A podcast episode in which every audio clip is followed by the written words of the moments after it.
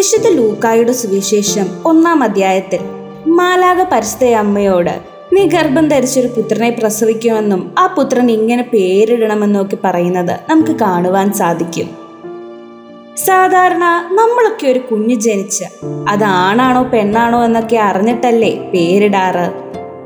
എന്നാൽ ഈശോയുടെ കാര്യത്തിൽ മാതാവിന്റെ ഉദരത്തിൽ ജന്മം എടുക്കുന്നതിന് മുൻപ് തന്നെ അവിടുത്തെ പേര് പിതാവായ ദൈവത്തിനാൽ നിശ്ചയിക്കപ്പെട്ടിരുന്നു. നമ്മളൊക്കെ പേരെടുത്ത് വിളിക്കുന്നത് നമുക്ക് അത്രയേറെ അടുപ്പമുള്ള ആൾക്കാരെയല്ലേ? അതേപോലെ നാം ഈശോയുടെ നാമം വിളിച്ച് അപേക്ഷിക്കുമ്പോൾ നാം അവനുമായി അത്രയേറെ അടുപ്പം കൂട്ടുകയും അവനുമായി സൗഹൃദത്തിൽ ഏർപ്പെടുകയും ഒക്കെയാണ് ചെയ്യുന്നത്. എപ്പോഴും പ്രാർത്ഥിക്കുവാനുള്ള ഏറ്റവും ലളിതമായ മാർഗമാണ് യേശുവിന്റെ നാമം എന്നാണ് catechism of the Catholic Church നമ്മെ പഠിപ്പിക്കുന്നത്.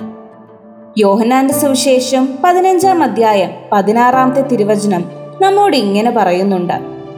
നിങ്ങൾ എന്റെ നാമത്തിൽ പിതാവിനോട് ചോദിക്കുന്നത് എന്തും അവിടുന്ന് നിങ്ങൾക്ക് നൽകും.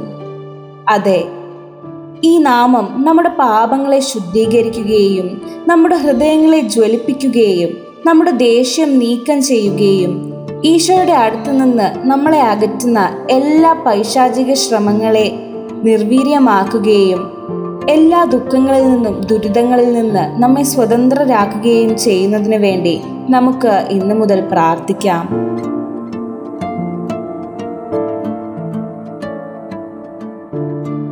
You are listening to Heavenly Voice from Caris Youth.